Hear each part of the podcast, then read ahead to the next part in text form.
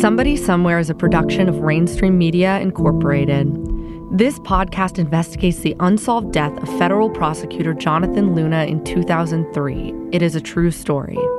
But the opinions of the hosts and interviewees are simply that opinions, not facts. And the credibility of the witnesses and what they say is to be determined by the listener.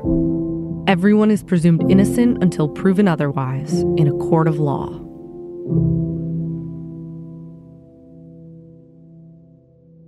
Previously on Somebody Somewhere. He was working late crafting plea deals when, without his glasses, he left the courthouse and drove a mysterious path through four states. I mean, he was a bright light. He was a special one with so much potential. The question is what Luna was doing after he withdrew money from ATM at a Delaware rest stop until he entered the Pennsylvania Turnpike. He had this maniacal obsession about punctuality. The way this case evolved, half of the people working on the case thought it was homicide, half thought it wasn't. It was suicide. This is episode two of season three, Stash House Records. I'm your host, David Payne.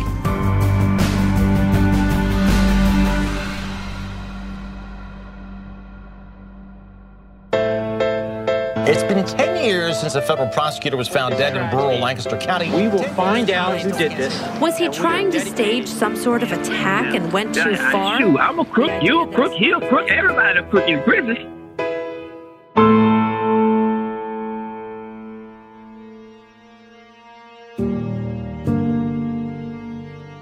If you're like most people, this COVID crisis has forced a reflection on what's important to you family, health, values.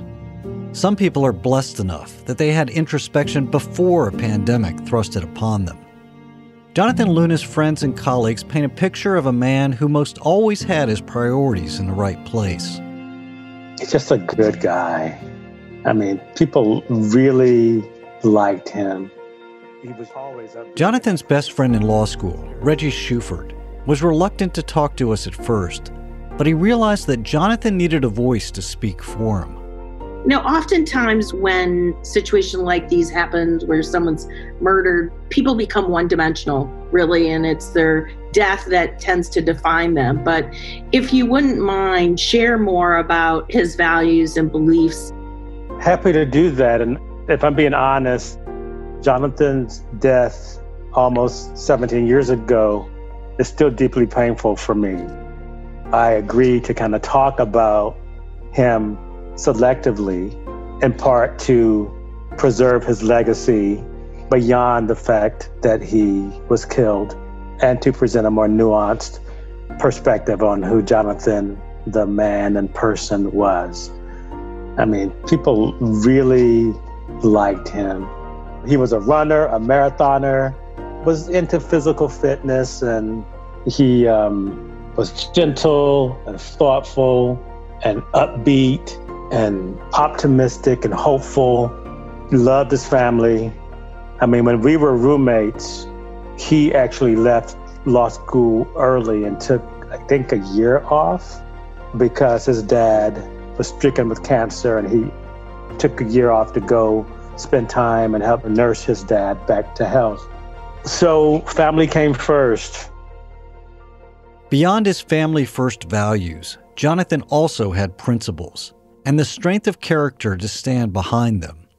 And while we never met, our legal paths actually did cross in the late 90s on one of those principles. In 1995, when I was serving as in house counsel to Ted Turner's Atlanta Braves, I was resistant to efforts to change the team's name. Jonathan, though, was advocating for change, writing a letter to the Baltimore Sun criticizing the racism inherent in MLB Indian mascots. See, ahead of his time, right? When you consider the same debates we're having today, ahead of his time. He wrote, The difference between Native Americans and African Americans or Jews is that Native Americans make up barely 1% of the U.S. population, and compared with the other two groups, have virtually no political power. Should population or political clout determine the level of tolerance we are willing to give racist imagery? That is quintessentially who who he was. 25 years ago to you know almost to the day when we're, we're replacing the redskins names and those discussions are happening.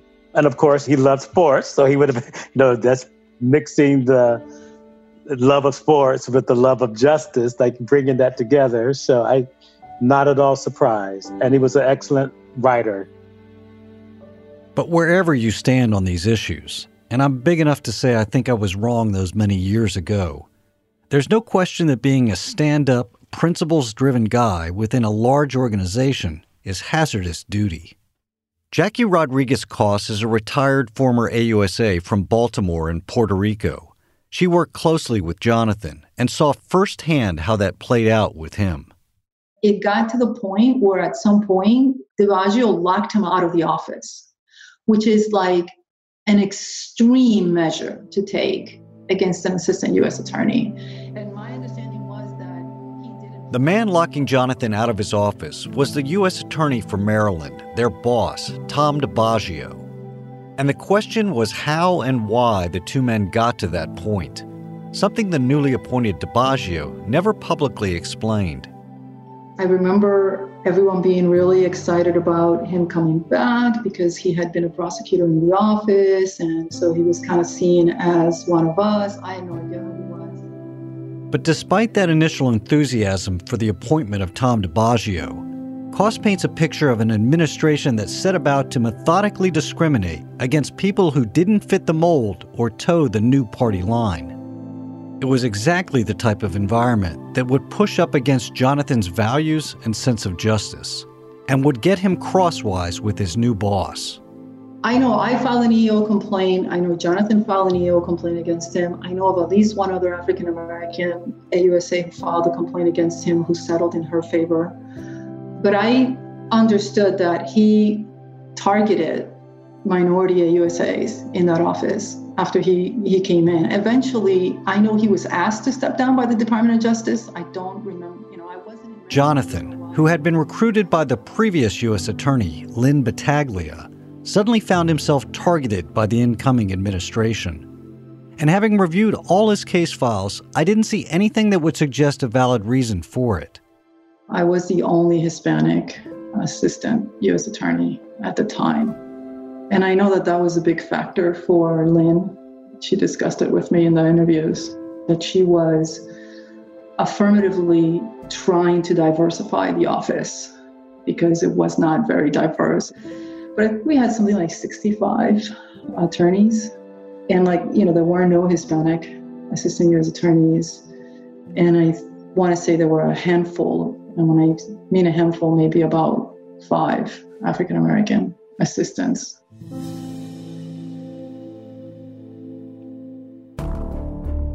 but it doesn't appear to have just been his race that potentially put him in the crosshairs of his new boss.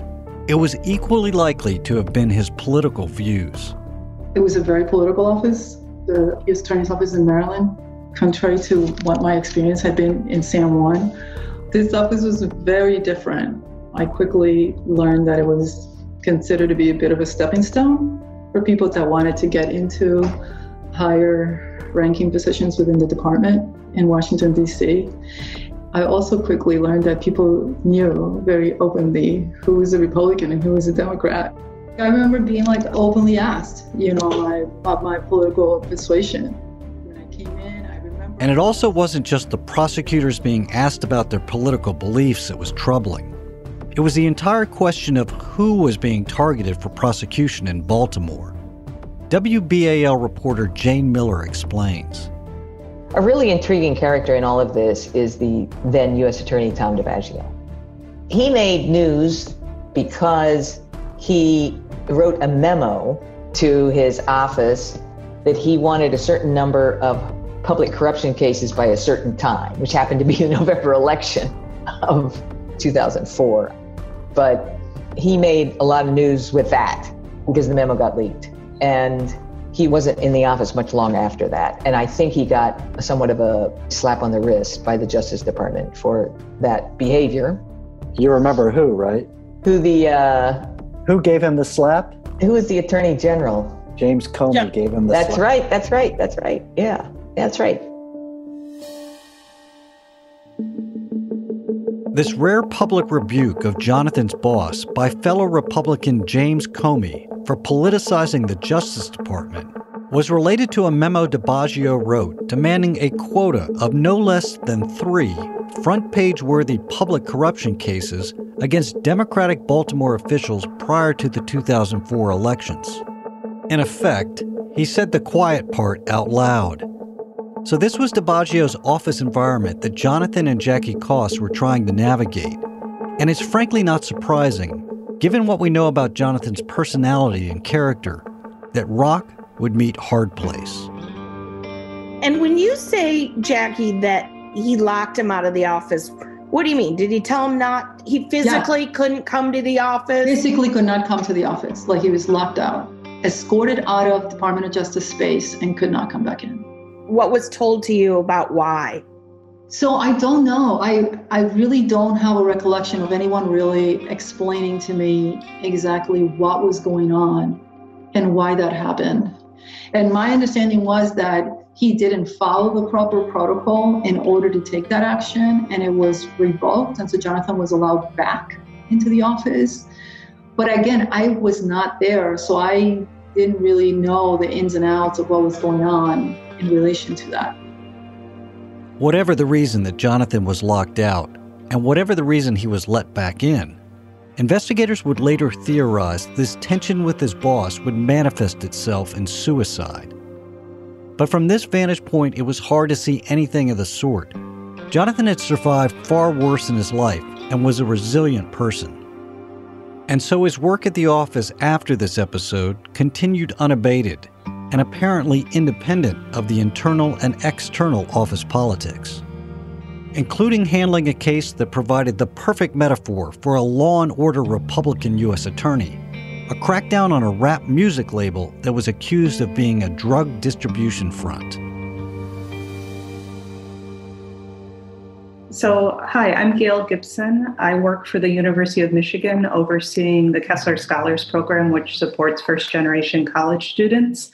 In my prior career, I was a journalist and I worked for a number of years at the Baltimore Sun, including covering. When people talk about the quote, paper of record in Baltimore, that means the Baltimore Sun. And as the Sun's beat reporter for federal courts, Gail Gibson was the person of record for anything that happened there. Practically speaking, that means perhaps more than any one person, her stories on this case and Jonathan have colored most outside observers' perceptions than any others. And when Jonathan went missing on the morning of December 4th, 2003, Gibson was predictably on the scene reporting on the rap music drug case Jonathan was leading. It was a drug case that we were sort of following with just a little curiosity because it had this great name, Stash Records, where they were funneling drug money through a recording studio in a part of Baltimore. I mean, it wasn't the biggest. True to form in the office, the Stash House Records case provided Luna's boss the opportunity for newspaper headlines showing he was winning both the drug and culture wars of Baltimore in the early 2000s. And Jonathan, either politically offensively or defensively, was also trying to make sure he got credit for the score. It was just kind of an interesting, smaller scale drug story, but had just enough interest that it, it would make the paper. The day before Jonathan went missing, he had reached out and said, Hey, you'll want to be in court in the morning. They're probably going to plead out you know, just he wanted to make sure it was going to get some coverage. And so I made a point, put it on my calendar to be there that morning. I, I thought that would be a good story that the paper would want to have.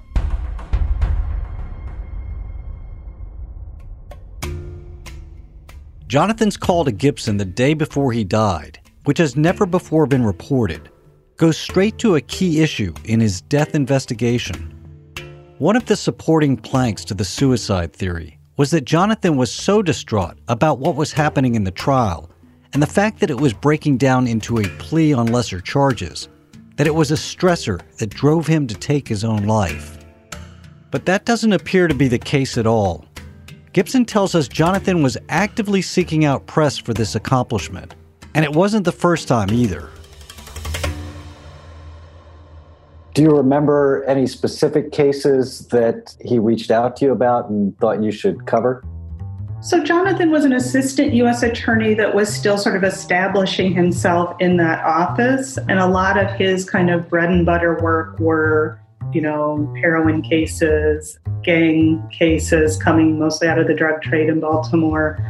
And the paper was interested in covering those. So it got his name in the paper, and it's that sort of symbiotic reporter and source relationship. You know, in, in all of that, you know, Jonathan was a really charming guy. So he wore his hair a little long and curly, and he had a great smile, and he was chatty.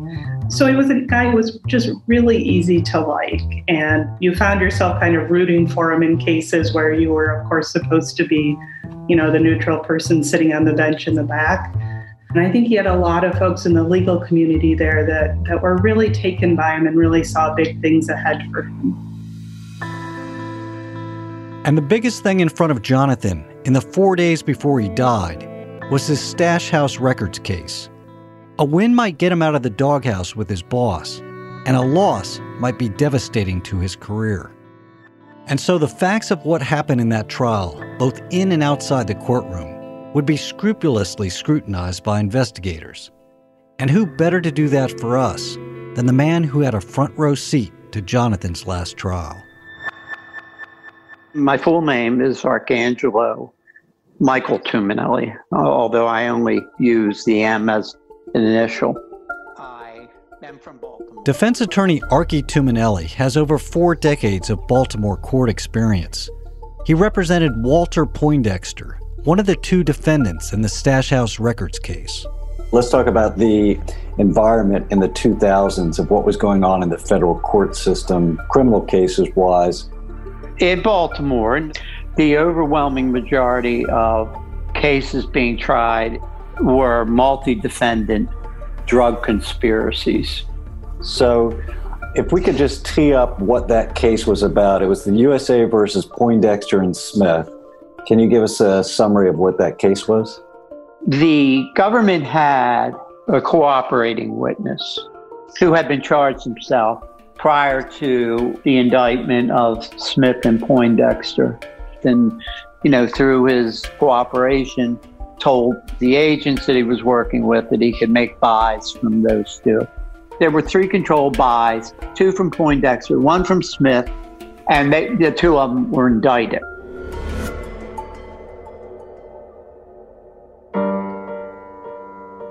A bit of terminology here might help. Despite the headline grabbing Stash House Records veneer, Jonathan's final case was a run of the mill buy bust drug case. The FBI used an informant whom they had already arrested, a man named Warren Grace, to roll on people allegedly higher up the drug chain, Deon Smith and Walter Poindexter. And to gather evidence, they would send Grace with marked money to buy drugs from the two men. And when the feds are involved in something as pedestrian as a controlled drug buy, they're going to have overkill. Almost 100 hours of audio and video recordings, surveillance photos, the whole shooting match. Exactly the type of evidence that 95% of the time ensures a guilty plea. But that's not what happened here. So both defendants wanted to work out pleas. But the problem with Poindexter was there was a murder that wasn't charged that the government believed he had committed. And under the guidelines at that time, if Poindexter had worked out a plea, the judge would be able to consider that, and his guidelines would have resulted in a potential life sentence. So I say, you know, get rid of the murder, give me an assurance that you can't use that in writing, and we'll be all right. And he, he kept saying, we can't do that. We can't, I can't get permission for that. Which is really unusual because, you know, you know how that works, right? Yeah, under the guidelines, the court could look at all the behavior that was related to the charge for which the defendant was convicted. The court could sentence the person as if the person were convicted of, of a murder. The related conduct provisions of the sentencing guidelines in effect at the time were one of a prosecutor's biggest arrows. In essence, all you had to do was wait for a defendant to plead guilty and then give whatever information you had about his related conduct to the probation department, who would then write it up for the judge to consider at sentencing. And Jonathan, like all AUSAs, wasn't permitted without supervisor approval to give that up, especially when the related conduct was a murder. I told Jonathan, look, you have to give me assurances that if he pleads, when we get to sentencing, you're not going to try and use the murder and say the murder was related. And at that point, Jonathan is like really pressing me to work this case out. So what do you say? I'll give you verbal assurances. I just can't do it now. in writing. Now, what? He told me he, he just couldn't get approval not to do that. So he wanted a plea without any kind of assurances about the murder. Jonathan's reluctance to come to terms on a plea agreement has many possible interpretations, particularly in light of his imminent death. The most obvious is that he was simply following U.S. Attorney guidelines prohibiting him from waiving related conduct for an alleged murder. But he also could have had reluctance going to a supervisor for approval in a situation that might make him look weak with his boss. And there was a very specific reason why Jonathan may have been concerned. And he, he kept saying, We can't do that. We can't I can't get permission for that. Did Jonathan want to do that or and he was getting Jonathan blocked? Jonathan wanted to do that. But the problem was I don't know to what extent Jonathan was disclosing the information to his supervisor, something that I haven't mentioned yet about this case, which you probably know about, is with regard to Grace. Right. Grace, as in Warren Grace, the cooperating witness that the government had flipped to buy drugs from and then testify against his former friends, Walter Poindexter and Deon Smith. You see, even though the government had 100 hours of audio and videotape to support their Stash House Records case, they would need Grace to testify to authenticate the voices and give the tapes context. And Grace's credibility would be a key issue determining whether Walter Poindexter and Deon Smith would spend the next 50 years in jail. We knew that Grace, during the period he was cooperating with the government, he was placed on electronic monitoring, but he was home. And he was under the supervision uh, of the FBI at that point. Yeah, that right. And Ken had filed a motion to ask the court to order the pretrial services division to show us their file on Grace, which was unheard of. Ken is Ken Ravenell, the defense attorney for the other co defendant, Deon Smith. I can tell you, as someone who practiced all the time in federal court, that would have been a laughable motion. The timing, outcome, and consequences of this ordinarily laughable motion in Jonathan Luna's last case are potentially critical to understanding his state of mind the night he died. The Stash House Records case began on Monday afternoon, December 1st, 2003. The defense attorneys gave their opening statements after the lunch break, and Jonathan called Warren Grace as his first witness, leading him through preliminaries and setting the stage for him to authenticate the recorded drug buys. And it was in that context that attorney Ken Ravenell made his laughable motion to get Grace's pretrial records at the end of the first day. Do you think Ken had information from pretrial? Someone leaked to him? I don't know if he. I don't know if he did, but look, you could never get that information. No, no judge down there would order that. So it wasn't the sort of thing that defense attorneys would typically even ask for. But Ken asked for it. Judge Quarles was a former prosecutor himself and a hard nosed judge. He wasn't about to let two curious defense attorneys go sniffing around in what were essentially court files relating to a witness without more cause. But he promised Ravenell he would have pretrial services prepare a summary of Grace's pretrial violations for the following day. With that out of the way, the judge then took his impatience with the trial's pace and Luna's preparedness out on the young lawyer. Here's the court reporter who sat literally in the middle of that crossfire that afternoon. My name's Ned Richardson. I was a federal court reporter for years and years. I saw many a trial in my day, and I, I love my work, and I made a lot of friends, and I missed it terrible when I left. So, all told. Former court reporter Ned Richardson is retired now. And although he has a tendency to romantically reminisce about his job, he's got a pretty clear memory of what happened in the Stash House Records case. Do you remember much about the dynamic at play between the judge and the defense attorneys and Jonathan? Was it tense? Yes, than, it was what, tense. I don't know why. What in the world? See, by the time I get in court, it just seemed like uh, bombs were bursting in air. And I thought, what the? I don't understand. I couldn't get into my head what's going on. Was Why it between is, the, def- the defense attorneys and Luna or the judge and Luna? Mostly more with the judge. I don't know why. I thought something terrible must have happened because he would just lean on him, you know. It was like sometimes I felt like he was going out of his way. And I thought, well, if we get through this all in one piece. I thought I was going to get hazardous duty pay. I thought, good heavens, what is going on? What was happening was that the judge was frustrated with Jonathan's performance that day. Primarily because he perceived that Luna was wasting his and the jury's time by being both unprepared and by not corralling his evasive cooperating witness, Warren Grace, to stay on message. And Judge Quarles was notorious for his obsession with time. Well, I had the misfortune of being assigned to Judge Quarles, and that was the saddest day of my life. I think I went into him, and he had this maniacal obsession about punctuality. And if you came into his court and you were five, ten minutes late, you were dead meat.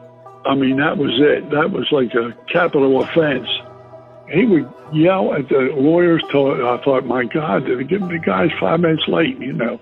Well, we would start without him. We would actually start without an attorney. It just got on my nerves. And even though Judge Quarles would later say he was a mentor to Jonathan, during this Stash House Records case, he showed no favoritism and treated him with the standard disdain he saved for all time wasting lawyers. But the, the way Jonathan was acting when we got rolling, it was like I looked at him like, "Oh my God, what the hell did you do?" I mean, man, you're you're in deep crap. he had some rats to uh, deal with.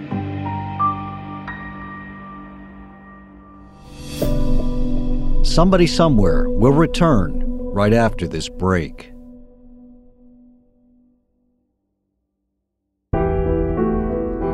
The next day, the second day of the Smith Poindexter trial, would not go any better for Jonathan. Warren Grace was back on the stand doing his reluctant witness bit, further agitating the time obsessed judge. And at the appropriate time during direct, Jonathan did what every experienced litigator with a bad witness does. He tried to take the sting out of the expected defense cross examination. In this case, by asking Grace about his pretrial release violations. You know, he's wearing a monitor on his ankle. And when pretrial services finds out about this, when he slips the bracelet, pretrial services filed a, a report to the court that this guy had slipped his monitor and they were moving the court to remove him from pretrial services supervision Unfortunately for Jonathan, the more facts he tried to elicit from Grace about what happened when he slipped the bracelet, the worse his witness looked. And as the testimony continued, it wasn't so much Grace that looked bad to the jury as it was Jonathan to the judge. Quarles was becoming increasingly open to defense counsel's arguments that Jonathan had not properly disclosed everything he knew about Grace's actions. And at the conclusion of the second day of trial, the judge would have had enough. And to my surprise, Judge Quarles ordered pretrial to sit down with the two of us and go through pretrial's file. An order that would set in motion a series of events that would culminate in Jonathan's death just 36 hours later.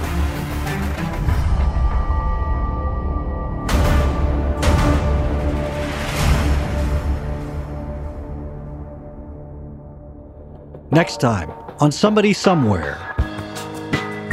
I told him right away, you are not getting this file. You're not getting these documents, but you can ask questions. In all the years I've been here, I've never seen anything like this. Quarles knew Warren Grace was a shady, shady dude, and that Jonathan should have known about it. Jonathan was so distracted, he couldn't keep it together. And I thought, something is wrong. Jonathan wanted to do that.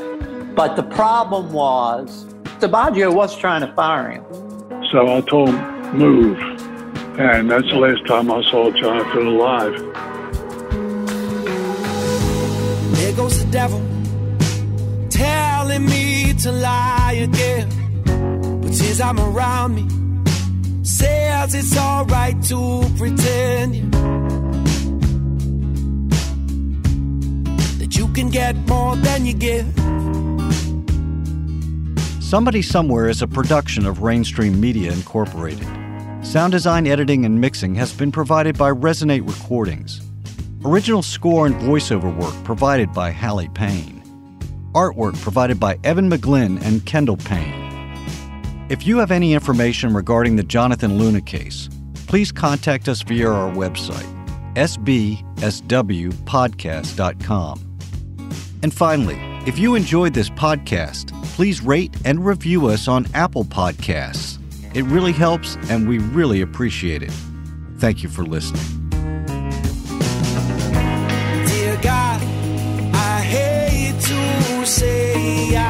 I'm but I just want you to love me, even though I still love money.